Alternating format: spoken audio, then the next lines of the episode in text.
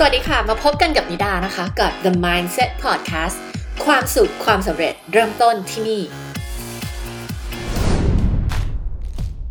พอดแคสต์วันนี้นะคะก็จะมาพูดถึงเรื่องของอดีตไม่ได้กำหนดอนาคตของเรานะคะแต่ในขณะที่พูดประโยคนี้นะคะจะบอกว่ามนุษย์ในโลกใบนี้นะคะแทบจะร้อยทั้งร้อยเลยนะคะเราฉุดรั้งปัจจุบันและอนาคตของเรานะคะ เราฉุดรั้งตัวเองนะคะเราไปไม่ถึง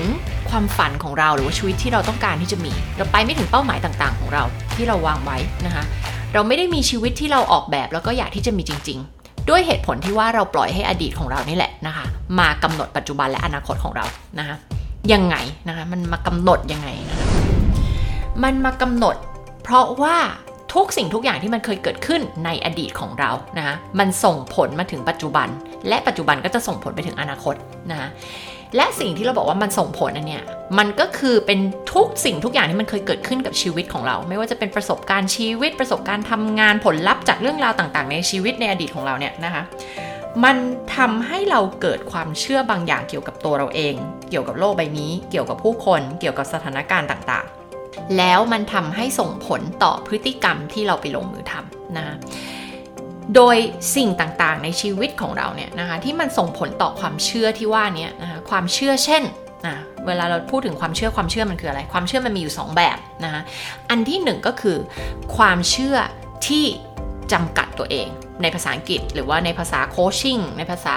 วงการพัฒนาตัวเองเราก็จะเรียกว่า limiting belief ความเชื่อที่จำกัดตัวเอง ความเชื่อที่ฉุดลั้งเรา ความเชื่อที่ไม่จริง ความเชื่อที่มันทำให้เราไปไม่ถึงเป้าหมายเราอะไรต่างๆเนี่ยนะคะเรียกง่ายๆ คือความเชื่อที่มันจำกัดตัวเราเองนะกับความเชื่ออีกแบบหนึ่งเราเรียกว่า empowering belief empowering belief ก็คือความเชื่อที่มันช่วยเราเดินเดินไปข้างหน้า ให้เราเข้าใกล้เป้าหมายของเรา เป็นความเชื่อที่สร้างแรงบันดาลใจกับเรา เป็นความเชื่อที่สร้างพลังให้กับเรานะทีนี้แค่ฟังเนี้ยอะเราเลือกอะไรระหว่างความเชื่อที่จำกัดตัวเอง กับความเชื่อที่สร้างพลังให้กับเราใช่ไหมใครๆก็ต้องเลือกอย่างหลังถูกไหมคะความเชื่อที่สร้างพลังให้กับเรา แต่เราทุกคนเนี่ยมีความเชื่อที่จำกัดตัวเราเองเยอะมาก เป็นความเชื่อที่ฉุดรั้งเรานะคะจากชีวิตในแบบที่เราต้องการ และเราก็ไม่รู้ตัวด้วย เพราะว่ามันฝังอยู่ในจิตใต้สำนึกของเรานะคะเราไม่รู้ตัวว่าสิ่งเหล่านี้มันมีอิทธิพลต่อชีวิตของเรามากน้อยแค่ไหน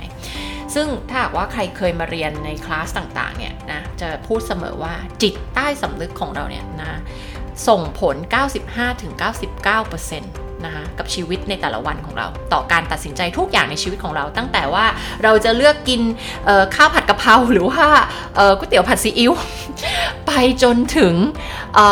การตัดสินใจหรือตั้งเป้าหมายเรื่องใหญ่ ๆ ในชีวิตของเรานะคะไปจนถึงฉันจะเลือกคนรักแบบไหนกับชีวิตตัวเอง ไปจนถึงว่าฉันจะตั้งเป้าหมายในเรื่องของความมั่งคั่ง ในเรื่องของธุรกิจยังไงกับตัวเอง แล้วก็จะไปถึงไหมจะสำเร็จไหมจิตใต้สำนึก มีผลมีอิทธิพลต่อเรื่องเหล่านี้นะคะไม่ว่าจะเรื่องเล็กเรื่องใหญ่อะไรก็แล้วแต่เนี่ย95-99%เป็นตัวเลขที่สูงมากนะคะ ส่วนจิตสำนึกหรือว่าจิตที่มีสติที่เราได้คิดด้วยตรรกกะเหตุผลอะไรต่างๆเนี่ยมีอิทธิพลแค่ 1-5%เท่านั้นนะคะ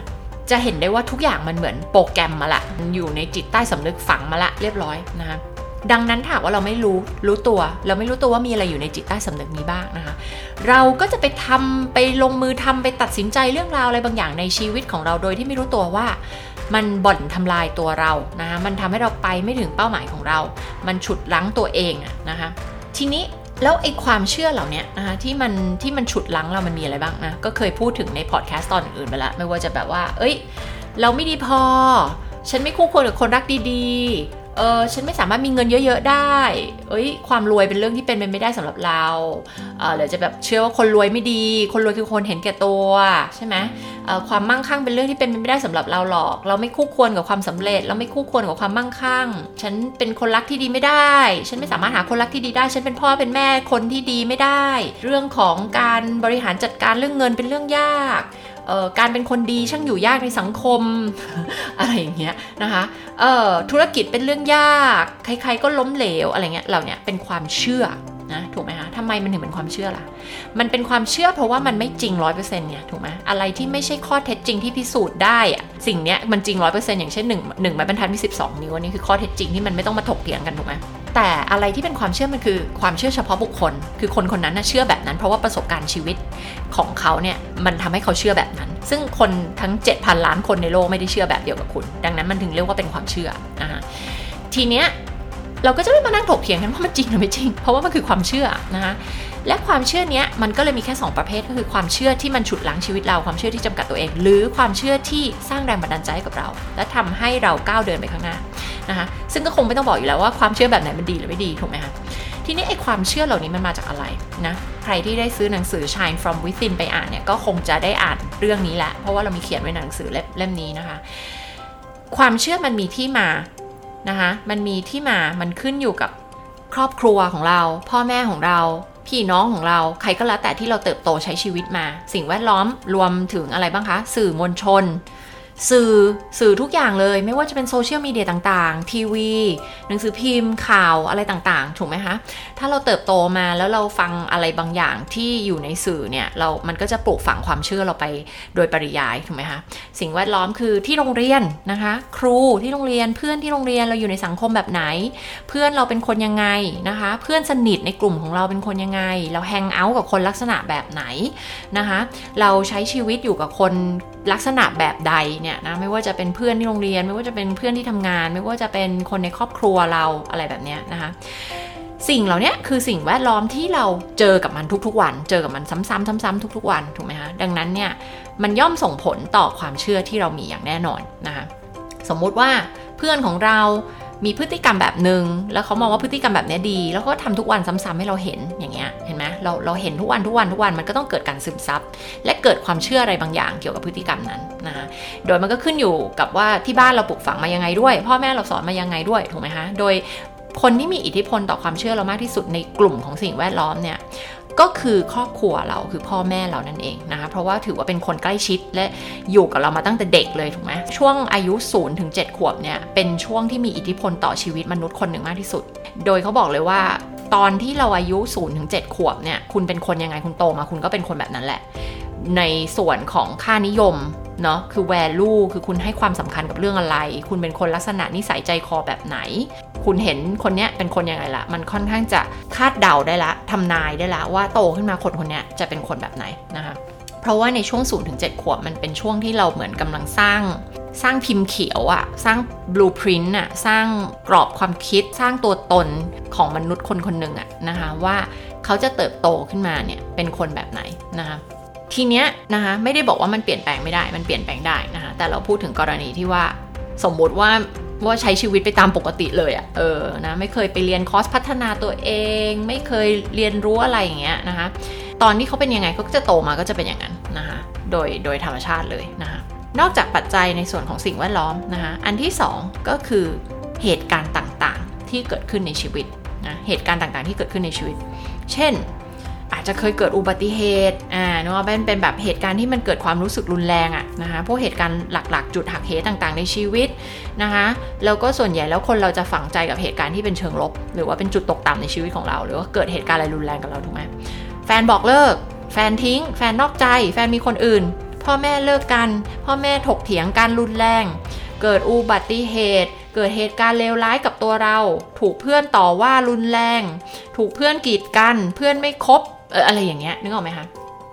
เหตุการณ์ที่มันเป็นเหตุการณ์ที่แบบว่าจนเราโตมาแล้วเราก็ยังจำเรื่องพวกนี้ได้นะคะถูกคนนั้นคนนี้ทำร้ายจิตใจนะ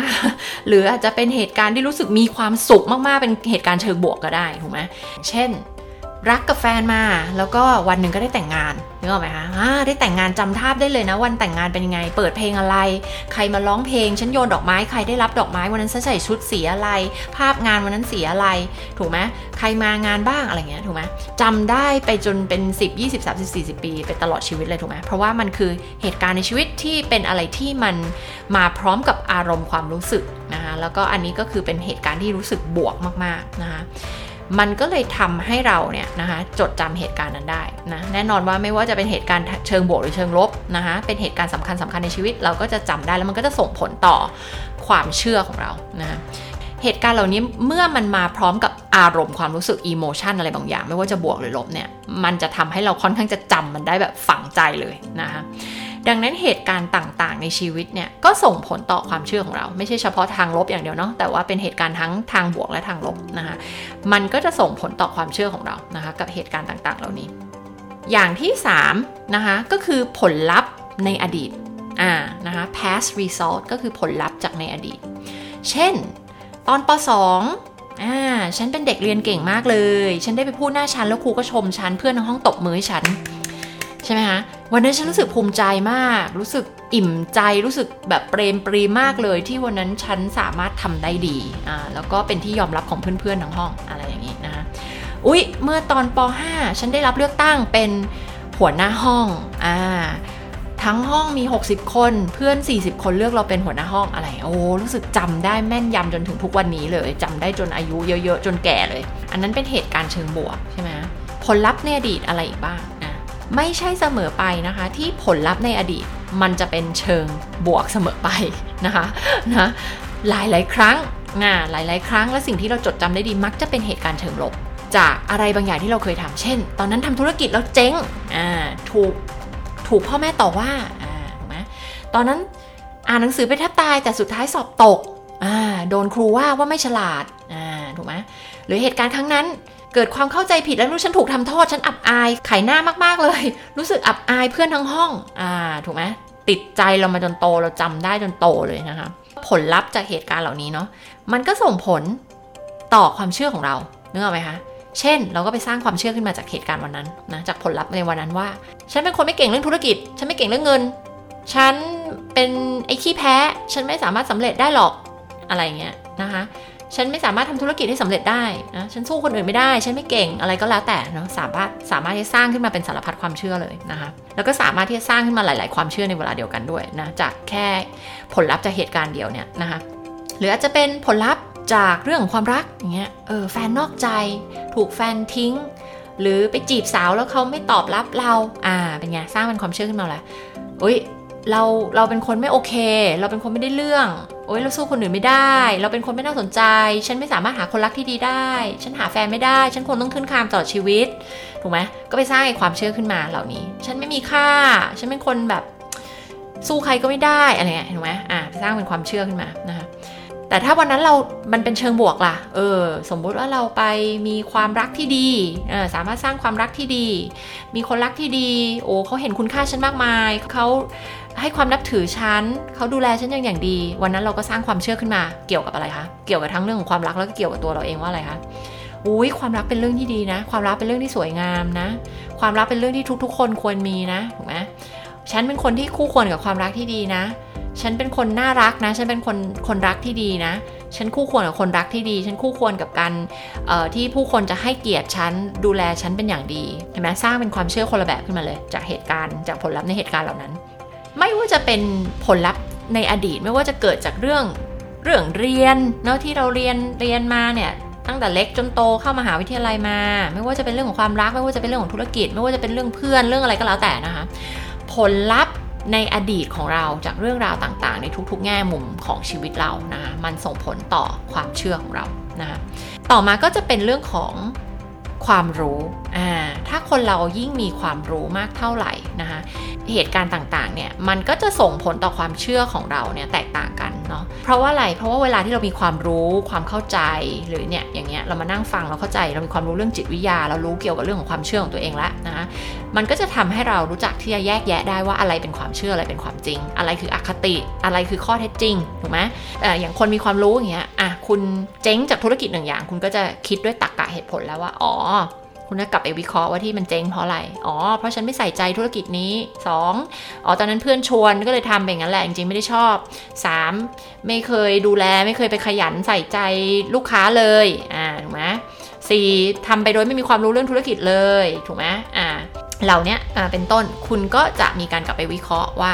ที่ตอนนั้นมันเจ๊งเพราะอะไร แล้วคุณก็จะเกิดการเรียนรู้ที่มันถูกต้องแม่นยำว่าที่มันเจ๊งเพราะอะไร ใช่ไหมแทนที่คุณจะมาเกิดความเชื่อขึ้นว่า เฮ้ยที่ตอนนั้นมันเจ๊งเพราะฉันเป็นคนไม่ได้เรื่อง ฉันเป็นคนไม่เก่ง ฉันเป็นคนไม่ดีมันก็ต้องเจ๊งอย่างนั้นแหละถูกละงั้นฉันไม่ควรทำธุรกิจอีกเลยตลอดชีวิตนี้นะ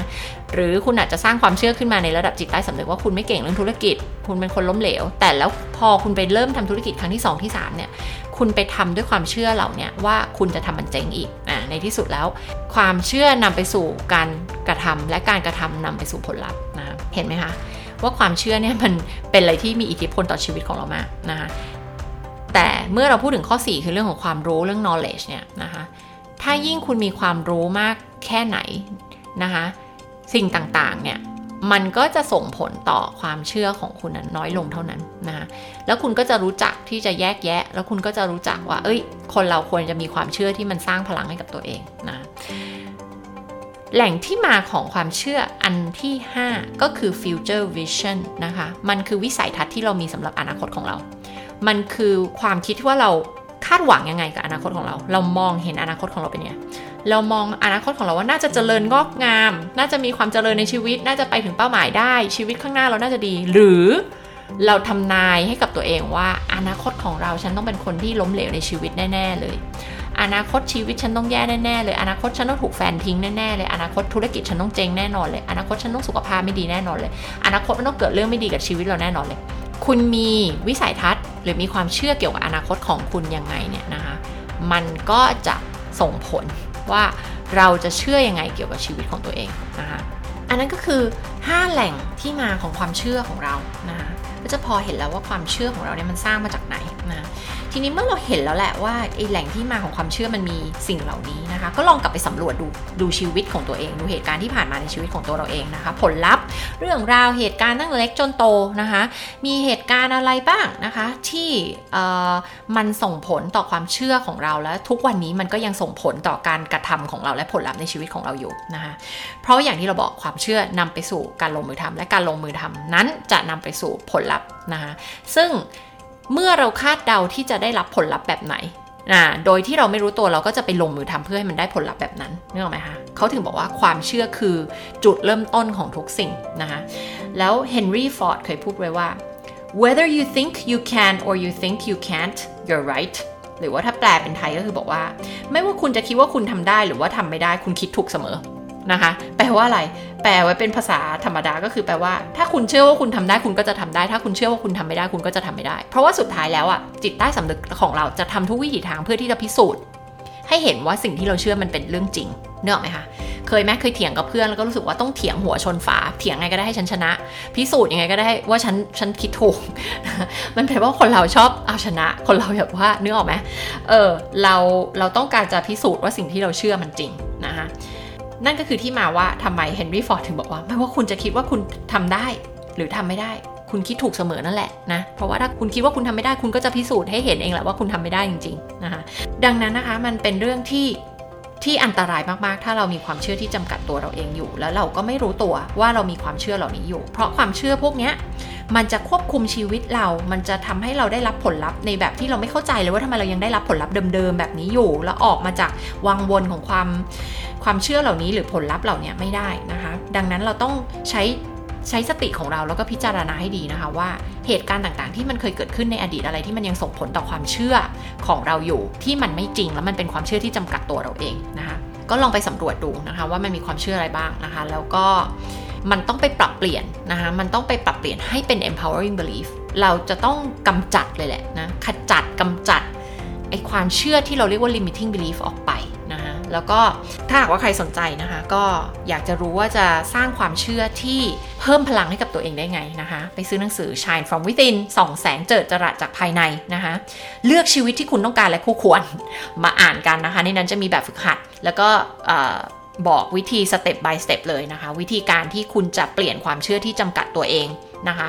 ให้เป็นความเชื่อที่เพิ่มพลังแล้วก็ส่งเสริมชีวิตของคุณให้ไปถึงเป้าหมายในชีวิตของคุณได้ยังไงนะคะ ก็ไปซื้อหามาอ่านกันได้นะคะ เล่มหนึ่งแค่เพียง 200 กว่าบาทเท่านั้นนะคะ ขายในเครือ c 1 Book แล้วก็หากใครซื้อเป็นเวอร์ชัน e-book นะคะ สามารถซื้อได้ตามเว็บไซต์ต่างๆ เลยค่ะ ที่เขาขาย e-book นะคะสำหรับใครที่สนใจนะคะสำหรับเรื่องของการพัฒนา self esteem นะคะ เพิ่มความนับถือให้กับตัวเราเองนะคะ แล้วก็สำหรับวันนี้ที่เราพูดถึงเรื่องของการเปลี่ยนความเชื่อนะคะ ก็ไปอ่านได้เลยนะคะ จากในหนังสือ Shine from Within นะคะ จะเป็นบทที่เนี่ยนะคะ ขอเปิดดูหนังสือนิดนึงว่าเป็นบทที่เท่าไหร่นะคะ เป็นบทที่ 4 นะคะ ความเชื่อและความนับถือในตัวเองส่งผลซึ่งกันและกันนะคะ ก็จะพูดถึงเรื่องของความเชื่อ ไม่ว่าจะเป็น limiting belief นะคะ หรือว่า empowering belief นะคะ ก็จะพูดถึงความเชื่อ 2 ลักษณะนี้ แล้วก็ท้ายบทก็จะมีแบบฝึกหัดนะคะ ที่มาสำรวจความเชื่อของเรานะคะ ก็มีมีคล้ายๆเป็น workbook เล็ก ๆ ให้เรากรอกเลยแหละนะคะะให้เราเขียนด้วยว่าการที่เรายังมีความเชื่อนี้มันส่งผลเชิงลบกับชีวิตเรายังไงในระยะยาวเนาะสิปี 20 ปี 30 ปี ถ้าเรายังมีความเชื่อนี้อยู่เนี่ยชีวิตของเรามันจะเป็นยังไงนะคะ แล้วก็ไปในส่วนที่ 2เขาก็จะมีวิธีการนะคะเทคนิคที่จะหักล้างหลักฐานต่างๆ ความเชื่อของเรานะคะทำไงให้เราสามารถที่จะขจัดความเชื่อที่จำกัดตัวเองของเราออกไปนะคะแล้วก็ทำไงให้เราสร้างความเชื่อใหม่ ที่เรียกว่า empowering belief เนี่ยนะคะที่ เป็นความเชื่อที่สร้างพลังแล้วก็ส่งเสริมชีวิตของเราขึ้นมาแทนนะคะก็ลองไปอ่านกันนะคะ ในหนังสือก็พูดถึงหลากหลายมุมมองของชีวิตนะคะ พูดถึงเรื่องของความนับถือในตัวเอง หรือว่า self esteem แล้วทำไม self esteem มันถึงเป็นปัจจัยอันดับหนึ่งที่สามารถทำนายทายทักหรือว่าออบอกได้เลยว่าคนคนนี้จะมีชีวิตที่มีความเติมเต็ม มีความสุขและความสำเร็จในชีวิตไหม ขึ้นอยู่กับปัจจัยที่สำคัญที่สุดก็คือระดับของ self esteem นั่นเองนะคะ ก็มีทั้งหมด 18 บทนะคะ เป็นหนังสือที่เข้มข้นมาก แล้วก็เราได้รับฟีดแบ็ที่ดีมาก ๆ นะคะ เดี๋ยวเร็ว ๆ นี้ก็จะมี launch international edition นะคะ จะขายใน Amazon นะคะสำหรับใครที่สนใจที่จะซื้อมาสะสมก็ทักทายกันมาได้นะคะ เดี๋ยวเราคงมีผลิตเป็นหรือว่าจะสั่งเข้ามาจากเมืองนอกนะคะ เป็นเวอร์ชันภาษาอังกฤษนะคะสำหรับใครที่ถนัดอ่านภาษาอังกฤษ หรือว่าอยากซื้อฝากเพื่อนหรือญาติที่เป็นต่างชาตินะคะ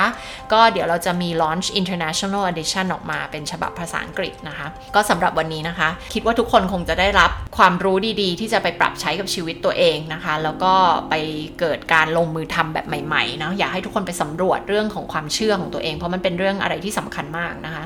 แล้วก็เรื่องนี้เรื่องเดียวเทคนิคนี้เทคนิคเดียวเนี่ยเรียกว่าเปลี่ยนชีวิตนิดาเลยแบบว่าพลิกเลยนะคะ แล้วก็ลูกค้าทุกคนที่มาเรียนด้วย หรือว่ามาเข้าโปรแกรม coaching and consulting อะทุกคนจะต้องได้รู้จักกับเทคนิคนี้นะเป็นเทคนิคที่มหัศจรรย์มากแล้วก็ดีมากๆนะคะ ลองไปหาซื้อเทคนิคนี้ในหนังสือแล้วก็มานั่งทำกันดูนะคะ เป็นอะไรที่ เจ๋งมาก ๆ เลยนะคะ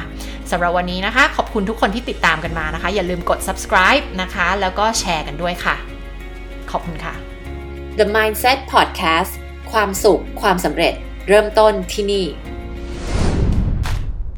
ติดตามนิดาได้ตามช่องทางต่างๆ ดังต่อไปนี้นะคะ ช่องทาง YouTube โค้ชนิดา Facebook โค้ชนิดา และ NLP Life Mastery Instagram นิดา Life Coach เข้าร่วมฟรีเวิร์กช็อปสำหรับเจ้าของธุรกิจ Expert Business ธุรกิจที่สร้างจากความเชี่ยวชาญของคุณ ได้ที่กลุ่ม Facebook ที่ชื่อว่า High End Expert Business นะคะ และอย่าลืมกด subscribe the Mindset Podcast กันด้วยค่ะ